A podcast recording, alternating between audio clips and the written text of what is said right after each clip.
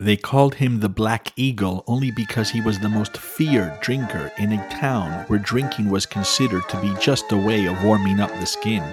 In a wine-making province like Mendoza, it was natural for there to be a formidable army of serious connoisseurs of Malbec. They were either the spoiled sons of vineyard owners or your run off the mill, weak hearted grocer. But the Black Eagle was a different breed. His rage came not from the sun warmed grapes of our Andes, but from the dark alleys of Buenos Aires, the big city.